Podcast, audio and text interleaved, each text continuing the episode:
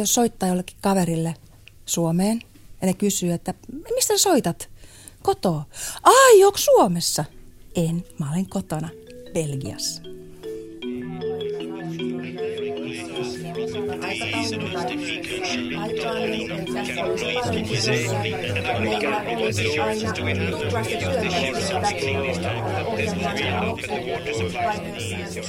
Asta Lähteenmäki muutti perheineen Brysseliin samana vuonna, kun Suomi liittyi Euroopan unioniin. Asta sai tuolloin vakituisen työpaikan tulkkina. Hän tulkkaa kuudesta kielestä ja opiskelee seitsemättä. Mä olin Suomessa jo tulkki. Mun äiti oli tulkki. Siitä se on lähtenyt mulla alun perin liikkeelle 15-vuotiaana. Taisin olla ekan kerran äidin kanssa silleen kopissa istumassa kuuntelemassa ja silloin mä ajattelin, että tämä on aika makeeta. Täällä kiinnosti se, että saisi tulkata joka päivä. Suomessa tulkkina eläminen ainakin silloin 30 vuotta sitten oli aika utopistista. Eli oli pakko kääntää, kouluttaa, käydä opettajana, tehdä kaiken näköistä firaapelia, mitä ikinä vaan oli. mitä tulee tämän mietinnön tai lausunnon aikataulun tai aikaan, niin ehkä olisi parempi, jos meillä olisi aina tuplasti työntekijöitä ohjelman tasapainoisuuksista, jotka vaativat seurantaa ja politiikan toimia, erityisesti makrotalouden kehitykset. Euroopan komissiossa ja parlamentissa työskentelee yhteensä noin tuhat vakituista tulkkia. Tavaroiden kohdalla vaatii huomiota, koska jos tämä tilanne huononisi, niin se vaikuttaisi tai uhkaisi. Niina Prince Ume on yksi Euroopan komission tulkeista.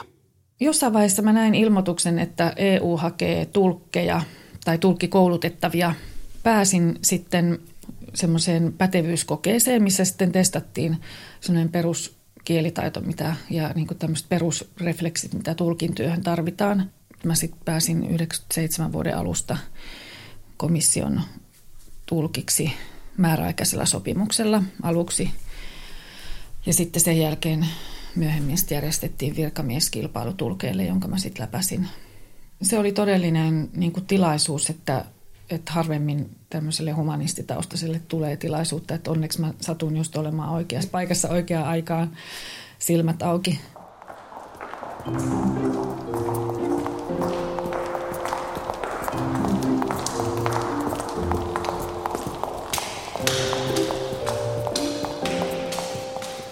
se oli? se oli shokki. se oli aikamoinen shokki. Eihän esimerkiksi joku täysistunto, että yhtäkkiä siellä istuu niin kuin 500 ihmistä ja, ja puhutaan kauheasti eri kieliä ja ensimmäisessä kokouksessa ei erottanut Kreikkaa Portugalista, kun eihän niitä ollut silleen kuullut koskaan rinnakkain ja apua mitä ja mistä ja kuinka ja, ja ei ollut sanastoa, esimerkiksi täysistuntosanastoa, mikä on ja mikä on esimerkiksi mietinnön eri osat, johdanto-osan kappale. Eihän tällaisia ollut olemassa suomeksi. Ja sitten vaan se, että sillä lenteli asiat, yhtäkkiä joku ottaa esiin jotakin. Yhdelle kollegalle tapahtui vielä sillä tavalla, että puhuttiin koko ajan kormoraanista. Ja mikä ihmeen kormoraani. Ja silloin ei ollut kännyköitä edes samalla tavalla, tai tietokoneita tai nettiyhteyttä. Loppujen lopuksi hän soitti vaimollensa Suomeen, joka tarkisti sanakirjasta, että kormori on merimetso jolloin sitten jatkettiin kormoraani eli merimetso ja sitten näppärästi päästiin eteenpäin. Tänä päivänä mä avaan tietokoneen ja, ja googlaan, mikä on kormoraani ja se löytyy heti. Mutta silloin ei ollut näitä apuvälineitä eikä mitään. Että olihan se aikamoista välillä myös sellaista kahlaamista ja kompuroimistakin.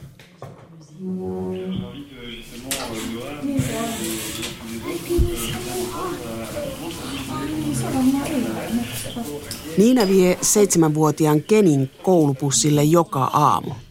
Niinalla on kaksi poikaa, Keni ja 14-vuotias Onni. Niin ensin bussipysäkille tuohon ja sitten se koulu on, se on se Eurooppa-koulu tuossa. Niin, sit mä menen Olisikohan siihen kaksi tai kolme kilsaa. Sitten mä menen pihalle. Niin. Vähän aikaa leikkimään. Kunnes opettaja sitten hakee. Eli sehän on se Eurooppa-koulu, mikä on tarkoitettu näille toimielinten virkamiesten lapsille, missä sitten on nämä eri kieliosastot. Ja nämä meidän pojat on sitten siellä suomenkielisellä osastolla, että siellä niin opetus tapahtuu suomeksi. Suomen tätä opetusohjelmaa seuraillen. Mutta aika semmoinen teoreettinen kouluhan se on verrattuna suomalaisiin, että siellä esimerkiksi yläasteella ei tule köksän tunteja tai ja musiikki- ja taideaineetkin muuttuu sitten valinnaisiksi. Eikä puhettakaan jostain käsitöistä tai puutöistä. Siellä ei ole tämmöisiä ollenkaan.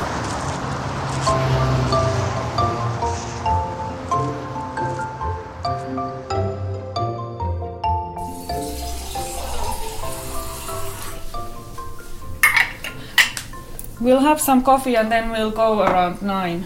Oh, okay.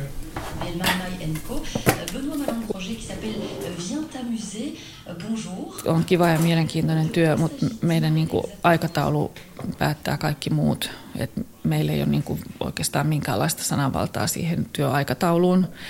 Et takarajana on puoli seitsemän illalla, jos on niin kuin normaali päivä, että sen pidempään se ei saa jatkua. Vuoden lopulla, kun on esimerkiksi maatalous- ja kalastusministerit pitää kokouksia, kun pitää päättää kalastuskiintiöistä ja jostain tärkeistä maatalousasioista. Et niin, ja tietyt jotkut harvat muutkin, esimerkiksi valtiovarainministereiden kokoukset, jos, jos ne katsoo, että se voisi jatkua myöhään, niin sitten meillä on yleensä niin, että jos se on aamulla alkanut, niin sitten on se päivätulkkitiimi, jotka tulkkaa sitten sinne puoli seitsemään illalla ja sitten sen jälkeen tulee yötiimi, joka jatkaa siitä sitten niin kauan, kun se kokous jatkuu. Ja joskus on mennyt, mäkin olen ollut pari kertaa, mutta se on hirveän harvinaista. Mutta on tämmöisiä, että on oltu ihan aamuun asti siellä maatalousneuvotteluissa.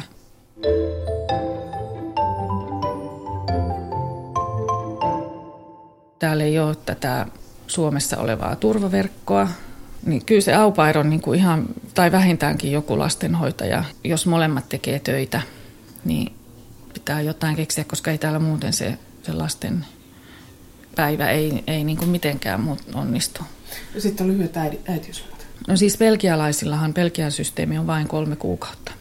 Ja sitten ne vauva menee, ne menee sitten päiväkotiin, kressiin, niin kuin sanotaan ranskaksi. Ja, ja meillä komissiossa se on neljä kuukautta plus sitten sitä ennen kutsuttiin niin kuin imetyslomaksi, eli kuukausi lisää, eli viisi kuukautta, mutta nyt se on niin kuin pääsääntö, että saa sen viisi kuukautta ja, ja sitten mä oon jatkanut sitä muutamalla kuukaudella vielä palkattomalla.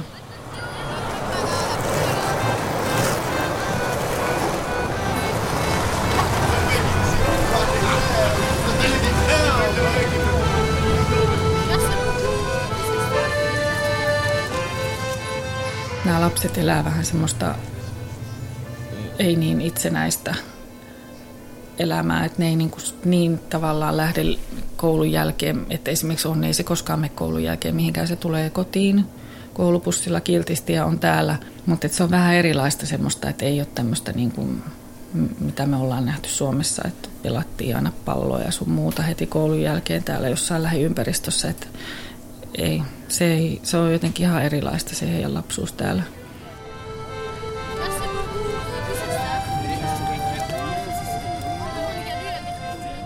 Me asuttiin aikaisemmin vähän kaupunkimaisemmassa ympäristössä ja siellä ei kyllä uskaltanut päästää lapsia minnekään.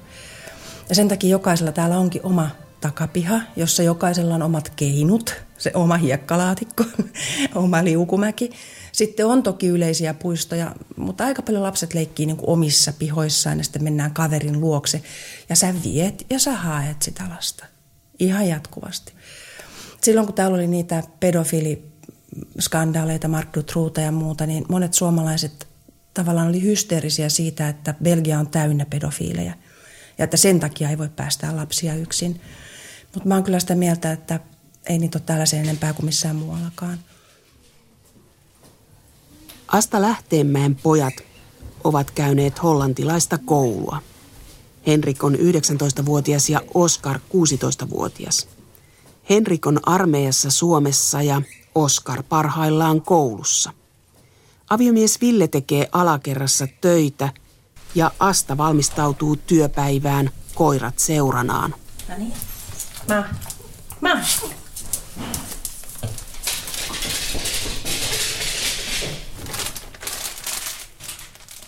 silloin kun me tultiin, niin ehkä kaikki hankalinta oli Belgia. Se oli tavallaan shokki, että sä tulet maahan, missä kaikki puhuu ranskaa, eikä ne ymmärrä englantia yksinkertaisesti. Mä olin lukenut koulussa vähän ranskaa, että mulla oli semmoinen hyvin alkeellinen kieliopillisesti toivoton kieli, mutta että jolla mä pystyin jonkun verran, kun mun mies taas ei puhunut sanaakaan ranskaa. Me tultiin tänne ja meillä oli kuusikuukautinen vauva ja kissa mukana. Ja mun mies lähti etsimään sitten meille asuntoa. Ja sekin oli kyllä aikamoista, aikamoista seikkailua. Me nähtiin niin kummallisia taloja ja asuntoja. Ja, ja sitten just se, että ei ymmärtänyt, mitä ne sanoo. Ja esimerkiksi liikkumisen hankaluus lastenvaunuilla Brysselin keskustassa oli, se oli lähes mahdotonta, koska on aina kuoppia ja mukulakiviä ja hissejä ei ole metroissa. Ja esimerkiksi mun mies, joka tota, sitten kulki tämän meidän kuusikuukautisen pojan kanssa kaupungilla, niin ihmiset kävi ihmettelemässä sitä. Eikö tällä lapsella ole äitiä? Missä tämä lapsen äiti on? Kuinka mies kulkee lapsen kanssa?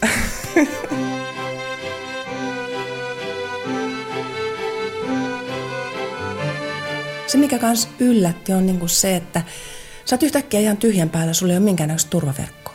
Kun sä lähdet ulkomaille, niin sä rakennat kaiken alusta. Sä lähdet nollasta. mietinnön tai lausunnon aikataulun tai niin, että olisi parempi, jos meillä olisi aina tuntuvasti työntekijöitä.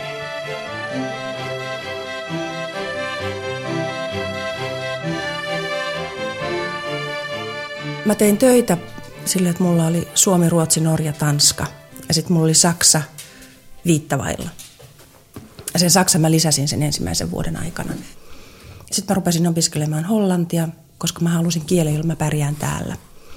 Ja me valittiin hollanti meidän niin kuin, pääkieleksi, koska me haluttiin, että meidän lapset menee hollanninkieliseen kouluun. Lähinnä ehkä sen takia, että me puhuttiin molemmat ruotsia ja sitä saksaa, mun mies myös, niin hollanti oli niin paljon nopeampi oppia. Ja sitten me haluttiin hollanninkielinen koulu, koska se on vähän joustavampi ja muistuttaa ehkä vähän enemmän skandikoulua kuin ranskankielinen koulu, joka on hyvin autoritäärinen. Ja ehkä me kuviteltiin, että tällä tavalla voi niin kuin tavallaan sopeutua tähän yhteiskuntaan helpommin, että mekin tutustuttaisiin ihmisiin helpommin koulun kautta. Vähemmän me ollaan tutustuttu koulun kautta kuin mitä me oltaisiin toivottu. Nyt sitten rauhallisesti. Ei hypitä kauheasti. Ei saa hyppiä. No niin. Ei saa hyppiä. Miten sä valmistaudut päivään? No mä luen lehdet, vähintään kaksi tai kolme lehteä, että näkee vähän, mitä on tapahtunut ympäri maailmaa. Sitten mä valmistaudun, jos on valiokuntakokous, niin mä valmistaudun edellisenä päivänä jo esityslistan mukaan, mitä mietintöjä, että mä luen ainakin perusteluosat ja katon termejä. Sitten mä kaivelen esiin sanastoja, jos mulla on, jos on joku hankalampi kokous, niin niihin on erillisiä sanastoja. Että ne otetaan mukaasti henkireijäksi ja tueksi ja turvaksi viereen. Mutta kyllä se pääasia on, on, on mietintöjen lukeminen ja sitten lehdet. Koska kauhean usein, vaikka olisi käsiteltäisiin mitä tahansa, niin päivän asiat voi heijastua siihen kokoukseen. Tällä viikolla, kun on ryhmäkokouksia, niissä valmistellaan ensi viikon Strasbourgin istuntoa, mutta myös näitä tällaisia ajankohtaisia päivän asioita, mitä on tapahtunut. Ja silloin se voi olla ihan mitä tahansa. Ja välillä se voi olla ihan sellaista, että joku on, on, on vaikka kidnappattu jossain ja sä et ole vielä ehtinyt edes löytää sellaista informaatiota. Ja sitten yhtäkkiä rupeaa tulee vierasta nimeä ja paikkaa ja tapahtumaa. Ja se on aina, sen, sen takia ne pitäisi pystyä lukemaan etukäteen, että tunnistaa esimerkiksi sen nimen ja tietää, että se on ihminen eikä esimerkiksi paikka.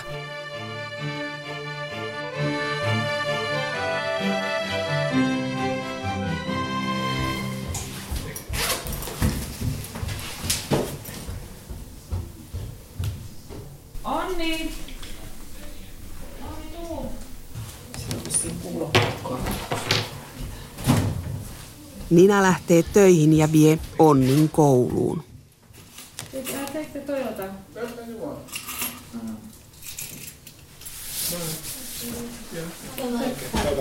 Bye. Bye.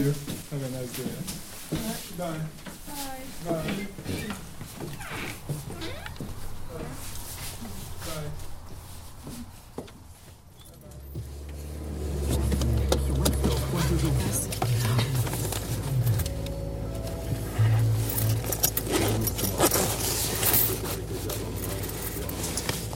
Mua nyt tietenkin ihan tämän meidän perhetaustankin takia kiinnostaa tämä niin kuin Belgian tämä afrikkalaistausta ja ne niin kuin entinen kolonialistinen valtiohan tämä oli ja mä oon lukenut paljon siitä Leopold II, heidän kuninkaastaan, joka silloin aikoinaan hankki itselleen Kongon. Ja tahkos sieltä ihan mielettömät määrät rahaa ja tappoi myös miljoonia ihmisiä siinä ja sit, mutta sillä seurauksella tietenkin, että täällä on niinku rakennettu hirveästi hienoja rakennuksia niillä rahoilla, joita sieltä tienattiin. Ja, ja sitten saatiin tänne runsain määrin siirtolaisia jossain vaiheessa. Mutta sitten täällä on totta kai monista muista Afrikan maista. Täällä on Etelä-Amerikasta tosi paljon ja tietenkin sitten nämä kaikki EU-maa edustettuna ja hyvin paljon, tosi paljon puolalaisia, niin kuin niitä on monissa muissakin Euroopan maissa. Hänet tekee täällä paljon remonttihommia. ja tota, että tämä on kyllä siis sillä tavalla niin kuin, vähän niin kuin joku mini New York tai joku ei ehkä nyt niin kiehtova ja mielenkiintoinen, mutta kuitenkin todellinen sulatusuuni. Täällä on kaikista maailman kolkista ihmisiä. EUn toimielimissä on yli 40 000 työntekijää 28 maasta. Ja yli puolet heistä työskentelee Brysselissä. Kaupungissa on paljon koti-isiä ja kotiäitejä. Koulutetuilla virkamiehillä on usein koulutetut puolisot ja heidän on vaikea löytää töitä. Ninan puoliso on yksityisyrittäjä ja Astan puoliso freelancer.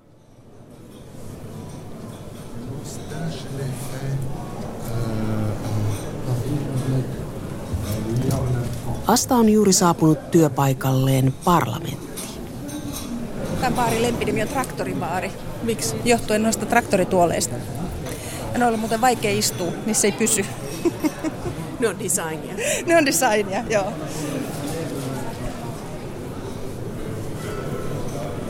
Tämä on tämä keskimmäinen rakennus, eli tuolla oikealla on sillan yli kun mennään, niin siellä on täysistuntosali ja muutama iso kokoussali. Kuinka isolla alueella se joudut liikkuu päivittäin? No ne on nämä kolme rakennusta. Kyllä tästä tulee välillä aika paljon. Jos olisi askelmittari, niin aika paljon tulisi askelia. Är det någon möte i fem? Um, vet jag inte, jag letar efter den här studion. Men jag vet att på 3, 3G, alltså 3, eh, här på 3.2G finns möte. Joo. SD.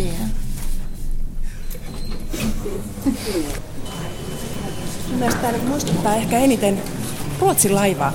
Tämä on kuin Ruotsin laiva tämä rakennus. Mutta täällä ei onneksi myydä mitään. No ei, mutta on tässä, tuossa alhaalla on, täällä on kaksi pankkia, pesula, äh, lehtikioski, parturi.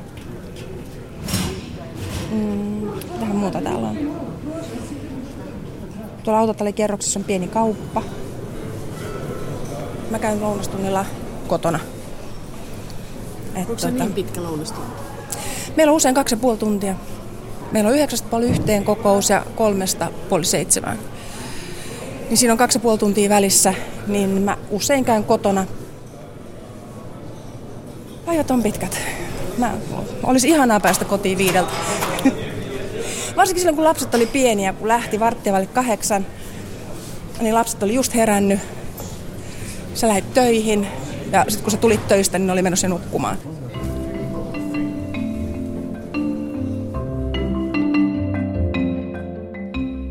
Kyllähän, vaikka se oli Michelangelo, mutta toi, toi, siis toi, toi ulkosuhdehallinnon mies oli selvästi britti. Nina on aloittamassa työpäivää kollegansa Taru Liiping Nurmisen kanssa. Kopissa on tällä kertaa vain kaksi tulkkia, koska kyseessä on komission lehdistötilaisuus. Nina tulkkaa yleensä neljästä kielestä suomeen ja suomesta englantiin, eli retuuria. Pienistä kielistä tulkataan suurille kielille, joista se sitten tulkataan muille pienemmille kielille. Wolframi, onko se v, tavallisella v Öö, joo. Ja Tina. Ja Tina ja kulta. Mutta noin, niin näihin tämä ehdotus näyttää keskittyvän. Siis mä tulen Kumpi aloittaa? Mä voin aloittaa. Aloita sinä. Hyvää huomenta ja kiitokset, että kaikki tulitte tänne, vaikka päivänne on kiireinen. Olemme kovin Asta Lähteenmäki valmistautuu Aija Kivisaaren kanssa parlamentissa. Valtio, kierrätysvaltio, jätteiden siirtoa koskeva direktiivi, aluskierrätysasetus, rantaromutusmenetelmä, vuorovesialueen mutamatalikko, läpäisemätön lattiapinta. Tämä on tosi jotenkin Kal- joo. On, joo. Et toi on, sitten toi toinen on se refit, suullinen kysymys, mutta siinä ei ollut, se on elintarvikelainsäädännön, ei siinä oikeastaan muuta kuin hallinnollisen, ja, hallinnollisen taakan ja sääntelytaakan keventäminen. Ja sitten noin pääosastot, terveys- ja kuluttaja-asiat ja yritys- ja teollisuustoiminta. Ja HLF, korkean tason foorumi. Kyllä, joo. Siinä ei ollut mun mielestä oikeastaan mitään muuta. Se, mikä tavallaan tulkkauksen tekee välillä vaikeaksi ja myös mielenkiintoiseksi on se, että tulee esimerkiksi uusia sanoja tai käsitteitä, johon pitää äkkiä löytää joku vastine suomeksi. Eilen meillä oli tällainen portugalilainen puhuja, joka puhui äärioikeistoliikkeistä ja no haasteellista siinä oli se, että hän oli päättänyt puhua englantia, mikä nyt oli hieman vaikeaa, koska hän äänsi monet sanat portugalilaisittain. Me esimerkiksi mietittiin koko sen, koko sen hänen esityksensä lävitse, että mikä waters, että mitä vesiä, syviä vesiä, järvivesiä, merivesiä, mistä hän puhuu virtauksista vai mikä tämä voi olla. Ja ihan lopussa vasta kävi ilmi, että hän puhuikin äänestäjistä, voters. Se aina välillä aukenee vasta lopuksi. Mutta se, mikä siinä oli oikeastaan se mielenkiintoisin asia, oli, että hän oli jakanut kaikille sen kartan, jossa oli koko EU, tai oikeastaan koko Eurooppa. Ja otsikkona oli welfare chauvinism. Ja millä sen tulkkaa suomeksi? Mikä on suomalainen vastine? Me mietittiin, chauvinisti tai sovinisti-sanaa ei voi käyttää, koska suomalaiset mieltää sen suoraan naisten sortamiseen. Ja tässä ei ollut kysymys naisten sortamisesta, vaan siitä, että köyhemmistä maista tullaan rikkaampiin EU-maihin, tehdään sillä töitä ja saadaan kaikki se hyvinvointi, sosiaaliturva ja etuudet ja esimerkiksi kotona oleville lapsille lapsilisät ja näin poispäin. Ja me palloteltiin sitten siinä edestakaisin ja tultiin sitten sellaiseen ajatukseen, että se voisi olla sosiaaliturvanationalismia tai hyvinvointinationalismia. Ja meidän mielestä oli aika hyvä keksintö. Tämä siis mainitaan asiakirjassa merkittäväksi haasteiksi. Eli miten tämä on mahdollista? Kiitos. Ja sitten se söi purkkaakin vielä. Niin, kiitoksia. Tämä oli oikein hyvä kysymys ja tämä menee samaan suuntaan kuin tuo kollegan esittämä kysymys aikaisemmin. Ei se vastannut. Pitäisikö mun jatkaa? No mä voin ottaa tämän vielä. Kopeissa on yleensä aina kolme tulkkia, jotka toimivat kuin bändi. Toinen jatkaa, kun toinen hyytyy tai alkaa kangerrella. Toisen tulkkausta kuunnellaan ja autetaan, kun tulee vaikeita sanoja tai lukuja, jotka menevät tulkkaajalta ohi. Kun teksti tulee tulkin korviin vieraalla kielellä, se tulee jo muutamassa sekunnissa puheena suomeksi.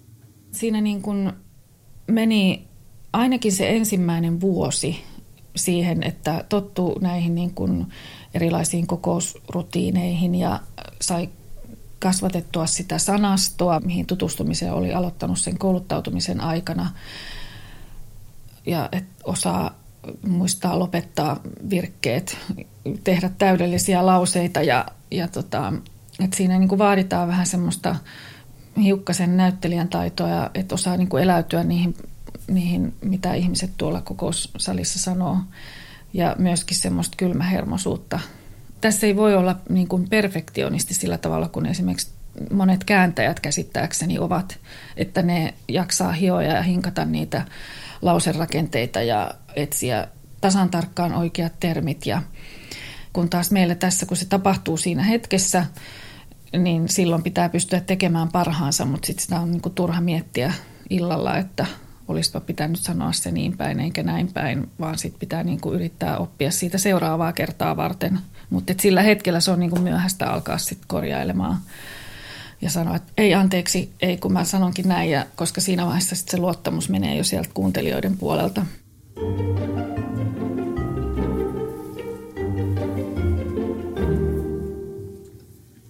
No niin, se lähtee.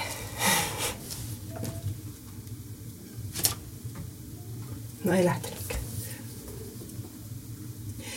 Mutta kyllähän tässä niin adraliini on niin kuin pinnassa, että jos sitten esimerkiksi kokous, joku tärkeä kokous perutaankin viime hetkellä, niin jää niin kuin vähän tyhjän päälle. Se, se on niin kuin, kierrokset käy ja sä et pääse tyhjään niitä.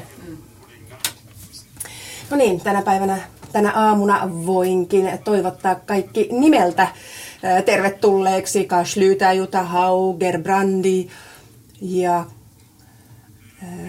Jensen ja muut sydämellisesti tervetuloa. Ah, ja edustaja Shimanskikin on paikalla. Sitten meillä on tulkkaus, normaali profiili, vain Viro ja Malta puuttuvat.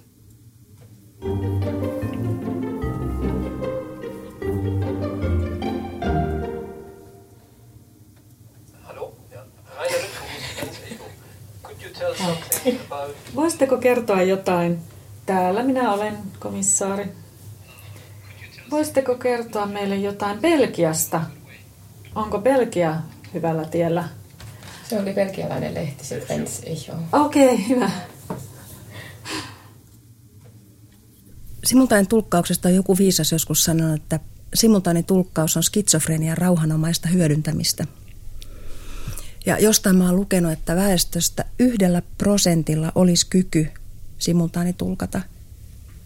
Mutta miten se itse prosessi menee, eihän sitä edes ajattele. Sä, meet, sä kuuntelet ja sä tulkkaat, niin aika lyhyt on niin kuin se väli siinä.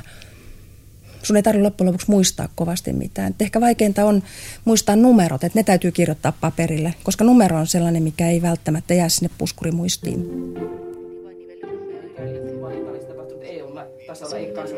También criticamos la falta de indicadores de resultados y objetivos para los proyectos de LIFE que pudiesen examinarse regularmente para sacar conclusiones significativas. Además, la identificación oportuna y la identificación de su aplicación, evaluación.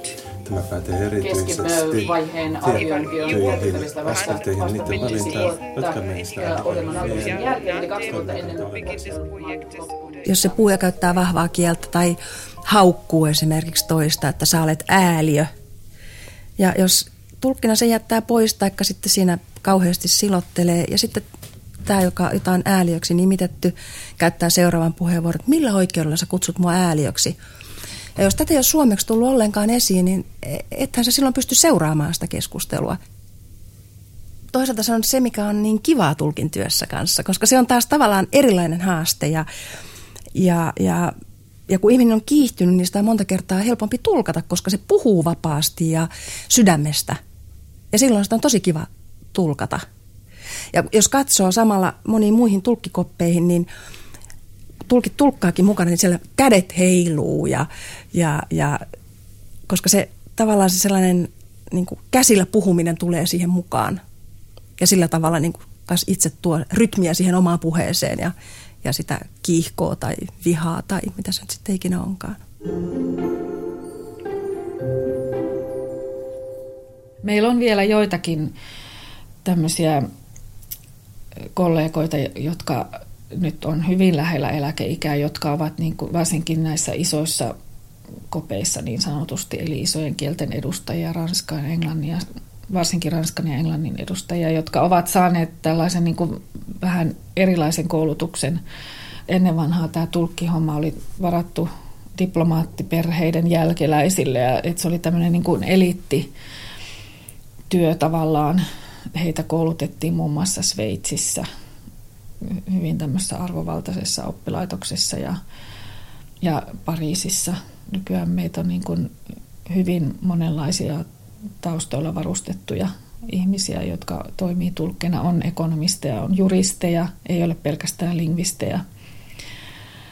Yksi tärkeä tekijä, mikä auttaa, on kyllä uteliaisuus ja semmoinen niin kuin asenne, että olen tässä ikuinen opiskelija. Koskaan ei voi tulla täydelliseksi tulkiksi. Se on, niin kuin kannattaa ymmärtää jo alusta lähtien, että tässä ei niin kuin voi valmistua oikeastaan ikinä.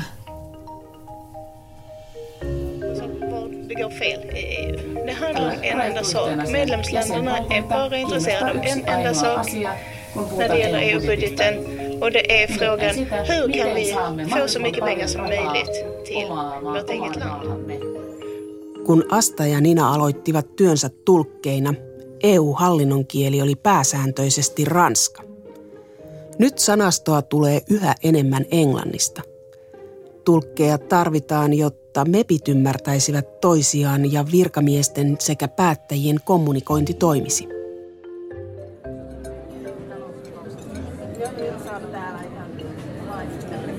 Työn ikäviä ja koomisia asioita puretaan tauoilla. Asta tapaa kollegansa Mirja Pusardäänin ja Jaana Peltosen kahvilassa. tapahtuu yötäysistunnon aikana. Se on se viimeinen mietintä, kello on 20 12, varttia vaille 12. Niin se on semmoinen niin kuin hysterian hetki helposti. Ei välttämättä, Ei välttämättä, mutta siinä voi käydä. No, on nämä pakolliset menoerät, mekolliset panoerät saattaa tulla. Ja No aina silloin tällöin maatalousvaliokunnassa tehdään muutama sukupuolen leikkaus ja EU myös tukee tätä rahallisesti. Siis sukupolven vaihto-ohjelma tässä on kysymyksessä. Ja, ja sitten ihan yleistä tällainen, mikä kaikilta lipsahtaa joskus, on toimielinten sijaan toimieläin. Se on ihan, ihan vaki, vakio. Korjaatteko No monta jos kertaa, jos, jos, jos, jos mä lipsautan toimieläimet, niin se kiinnittää enemmän huomiota, jos mä rupean korjaamaan sitä, koska silloin kuulija reagoi, ai miten se muuten sanokaan ensin. Koska automaattisesti sitten taas, jos puhuja antaa vääriä faktatietoja, niin tulkki ei saa korjata. Koska siinä on myös tämä, että joku seuraava puhuja tarttuu siihen, että hei, että, että, että tota, ei Korean sotaa käyty 70-luvulla, ja jos sä oot automaattisesti sen jo tulkannut oikein, niin taas suomalaiset on saanut eri informaatiota. Ja silloin tavallaan niin kuin parantaa sen puhujan osaamista, eikä sekään ole meidän tehtävä. Eikä me saada. Ei, me, me tulkataan se, mikä me kuullaan korvimme. Et ei me, jos, jos se puhuja tekee virheen, niin sit se on sen puhujan tehtävä korjata virheensä. Ainoa, mikä me voidaan tehdä, jos on ilmiselvä, niin kuin joku ihan ilmiselvä, niin sitten me voidaan sanoa, että sanoo puhuja niin kuin, jotta meidän kuulija ehkä ymmärtää, että tämä nyt ei ehkä ollut se oikea vuosiluku, niin sen me voidaan tehdä, mutta ei sitäkään välttämättä tarvitse tehdä. Virhe, puhuja, virhe on puhuja virhe. Täysistunnossa puhuminen on tänä päivänä semmoista, että siellä tehdään joka päivä pieniä ihmeitä joka kopissa. Koska siellä se vauhti on välillä niin, kun siellä annetaan minuutti puheaikaa ja sitten yrittää tunkea siihen kaksi minuuttia tavaraa ja tulkeista piittaamatta. Niin... Eikä se demokratia-ongelma itse asiassa on siinä, yhden minuutin ajanjaksoon tungetaan kolmen minuutin puheenvuoro, niin eihän sitä ymmärrä kukaan. Oli, ei, oli, ei, ei, ei alkukielinen eikä varmaan myöskään puhuja. Ongelma on paperinmakuiset tiiviit puheenvuorot, mutta antoisinta on kuulla, mitä poliittisissa sisäpiireissä keskustellaan. Meillä on, meillä on vaitiolovelvollisuus, että me ei saada puhua kokouksissa kuulemistamme asioista. Meppien täytyy voida luottaa siihen, että Mä tulkkaan ihan yhtä hyvin ja neutraalisti brittikonservatiivien ryhmässä kuin vasemmiston GUE-ryhmässä. Et ei voi tulla niinku minkäännäköistä epäilystäkään siitä, että, et, että mä olen sitoutunut esimerkiksi poliittisesti johonkin niin, että se kuuluu mun puheesta. Mä tulkkaan täysin oikein, mutta livautan sinne sanan muka. Tai jotain tästä muuta pientä. Väittää pienillä sanoilla pystyy tekemään todella paljon, sananpainoista puhumattakaan. Asiakirjoja ladataan juuri ka- kauppapääosaston nettisivuille. Ja kiitoksia kovasti, että tulitte tänne kaikille. Kiitos. Noin. Noin. Nyt sitten otetaan se. Hirveä vauhti. Me ei paljon pilkkoja pisteitä käytä. Monta kertaa sieltä tuli joku semmoinen pätkä, että sitä, sitä ei voi niin kuin sanoa niin vaan perässä, että sitä täytyy odottaa, että se tulee koko, mm. koko asia. Ja sitten, että saa se. sitten muut kiinni, niin sitten se, sit se täytyy sylkästä vaan pihalle. Niin siinä on se vaara sitten, että jos, kun jotkut, mä en pysty siihen, mutta jotkuthan pystyy siihen, että ne tulkkaa samalla, kun ne kuuntelee jo sitä pitkälle sitä seuraavaa lausetta. Että ne vielä tulkkaa sitä edellistä lausetta tai kokonaisuutta ja sitten se puhuja on jo siellä seuraavassa asiassa. Ja mä en oikein pysty siihen, koska sitten mulla jää monesti kuulematta se, että miten se aloitti sen seuraavan asian. Tässäkin mm. ainakin kerran kävi niin, että mä en tiedä, että sanoiko se, että komissio teki näin tai joku muu jotain. Mm. Että sitten se, jää, se menee ohi jotenkin se seuraavan virkkeen alku. Niin se on parempi olla vähän Mä oon aika lähellä sitä, niin että siinä sanotaan, että ollaan lähen, lähellä sitä, sitä tulkattavaa. Mm. Ja jotkut on sitten kauempana. Joo. Eli tämän päivän kokous on nyt päättynyt ja toivotan kaikille kollegoille vielä mukavaa päivän jatkoa ja tavataan maanantaina Strasbourgissa. Tässä. Devade. Kanan lento.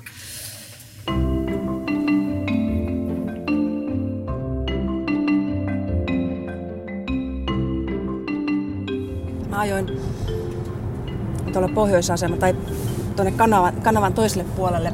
Siellä on aika paljon asuu justiin pohjoisafrikkalaisia ja muita ja siellä on liikennekin aika hulabaloota. Ja ajoin sitten siellä ja en ollut ihan varma mille kaistalle meen ja viereen kiilasi sellainen pieni auto, jossa istui kaksi hunnutettua naista etupenkillä, siis ihan mustat kunnon burkat päällä ja, ja, ja tota, takapenkillä kolme lisää. Ja se tyyttäisi se nainen mulle ja sitten mä että mitä, mitä nyt, että anteeksi, että mä yritän tässä katsoa, että mille kaistalla meidän. Sitten se tuijotti mua vähän aikaa ja sitten ne kaikki naiset näyttää mulle keskisormea. Se tuntuu aika hurjalta, että siinä istui niin kuin viisi hunnutettua naista ja ne kaikki näyttää mulle keskisormea. Strasbourgin mä menen aina autolla, se on 430 kilometriä. Mä lähden maanantai-aamuna. Se kestää se neljä tuntia moottoritietä sen matka. Ja jos sä oot varannut lennon tai junan, niin niitä ei voi vaihtaa. Ja sitten jos sulla esimerkiksi kokous muuttuu niin, että sä pääsetkin aamulla jo kello 11 ja sulla on lento illalla kello 9, niin se otti päähän. Autolla mä oon vapaa kulkemaan ihan niin kuin mä haluan. Sitten kun mun työt on loppu, niin mä lähden. Ja se on moottoritietä, eli sitä on ihan hyvä ajaa. Ja mä tykkään ajaa. Ja se on ehkä parlamentissa olemisen huonoin puoli, on Strasbourg. Sitten kun on siellä Strasbourgissa, niin siellä on ihan, sehän on kaunis kaupunki ja, ja näin, mutta tota, se lähteminen ja tuleminen ja, ja tavallaan se, että se katkaisee sitä sun arkea aika lailla. Jos harrastaa jotain, aina jää yksi viikko välistä. Lapset ei tykkää. Niiden mielestä, kun oli pienempiä, mun vanhempi poika kysyi multa, että mamma, missä on Pinokkion äiti? Mä sanoin, että no, Pinokkion äiti on kuollut. No mitä se tarkoittaa? No sitä, että se äiti ei ole siinä. Sitten poika mietti vähän aikaa ja sanoi, aa, Pinokkion äiti on Strasbourgissa. Hiukan väänsi sydämestä. ja sitten just kun tuli kotiin iltasta, torstai-iltana myöhään, niin pojat oli ensin onnellisia ja sitten sen jälkeen alkoi kiukuttelu. Missä sä oot ollut, miksi sä oot ollut. Muuttasinko mä uudestaan tämän kaiken tietäen? lähettäisikö me uudestaan, niin mä en voi ihan sataprosenttisesti sanoa, että tietenkin lähettäisi. Ehkä lähinnä ajatellen mun miehen töitä, että mun mies tässä joutui luopumaan kaikesta. Ihan kaikesta. Mä tulin uuden mielenkiintoisen, hyvin palkatun työn perässä ja mun mies tuli täysin niin kuin, ilman mitään. Ja on Ville tehnyt käännöstöitä ja näin, mutta esimerkiksi eläkkeitä sellaiset, niin sehän on tosi heikoilla. Et Villen kannalta tämä on ollut paskareissu.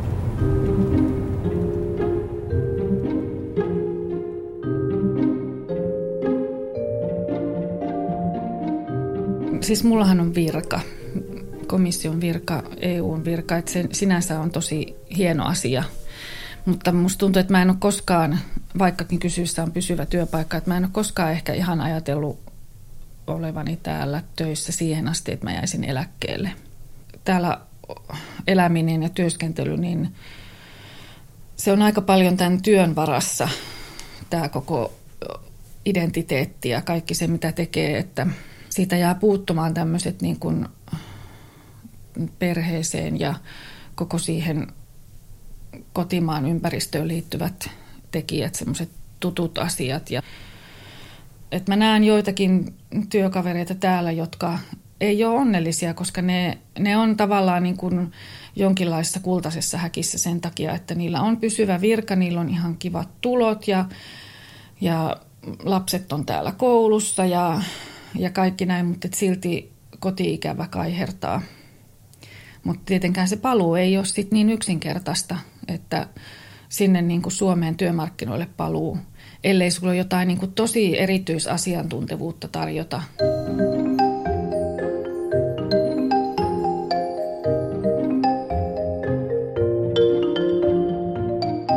Musta tuntuu, että lapset, kun he, ne, on kerran, ne ovat syntyneet täällä – mutta kumminkin ainakin meidän perheen tapauksessa on niin kuin aika tiiviit siteet sinne Suomeen ja perheeseen siellä ja koko siihen elämäntapaan siellä.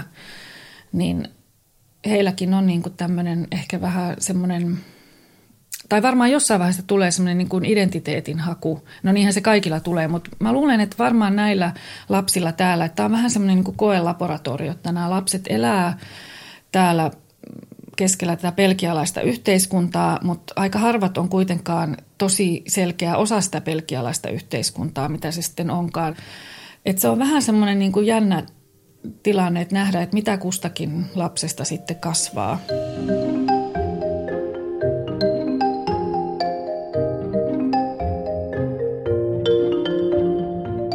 Henrik oli kuusi kuukautta, kun me muutettiin tänne ja Oskar on syntynyt täällä.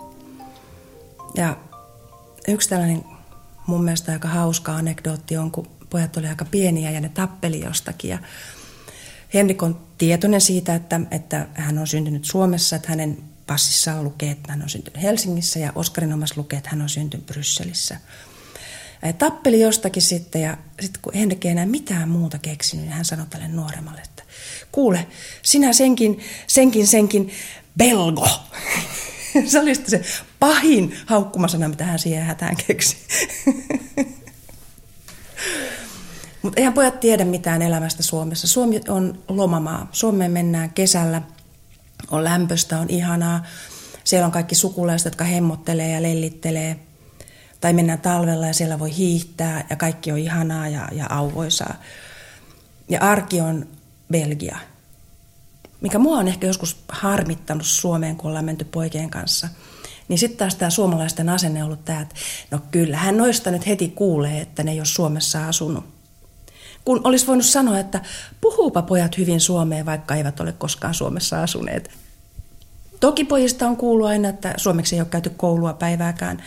Mutta jos ottaa huomioon sen, ne osaa kirjoittaa, lukea ja puhuu mun mielestä ihan sujuvasti. Että et semmoinen muutaman kuukauden oleskelu Suomessa eikä kukaan kuule, että ne ei ole suomalaisia. Tai siis suoma, asuneet Suomessa, käyneet koulua Suomessa. Muuta kuin sitten kulttuurisia asioita. Joitakin, mitä suomalaiset pikkulapset oppii heti. En mä usko, että meidän pojat tietää, mikä on kurahousut esimerkiksi.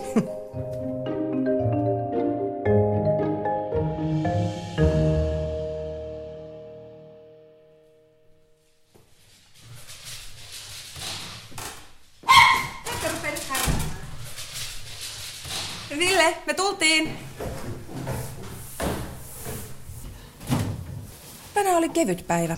Tänään oli, oli vähän niin kuin normaalia kevyempi. Niin kuin yleensä silloin kun on poliittisten ryhmien kokouksia, ne on yleensä kevyempiä viikkoja kuin valiokuntaviikot, jotka on pitkiä päiviä, raskaita päiviä. Mutta nyt se on lähinnä sitä, että ryhmät valmistautuu Strasbourgin viikkoa varten. Eli käydään läpi Strasbourgin esityslistaa, äänestyksiä, miten suhtaudutaan mihinkäkin asiaan. Et se on taas vähän eri, ehkä enemmän poliittista kuin valiokuntatyöskentely. Ja se, mikä on mielenkiintoista, on se, että kun menee ryhmästä ryhmään, niin kuulee samasta asiasta erilaisia poliittisia näkemyksiä, joka on välillä tosi silmiä avaavaa kanssa. Että niin, näinkin tämä voi ajatella. Yksi niitä syitä taas, minkä takia tämä on niin kivaa.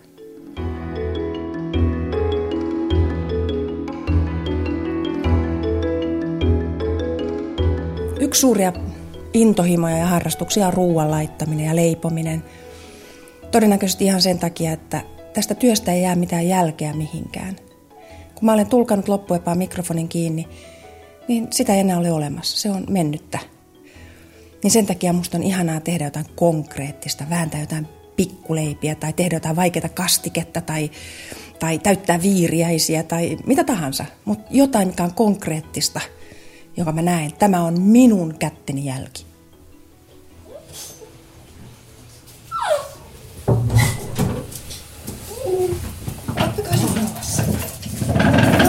Joo, joo, joo, joo, joo, joo. Ihan kuin ette koskaan ulos pääsisi.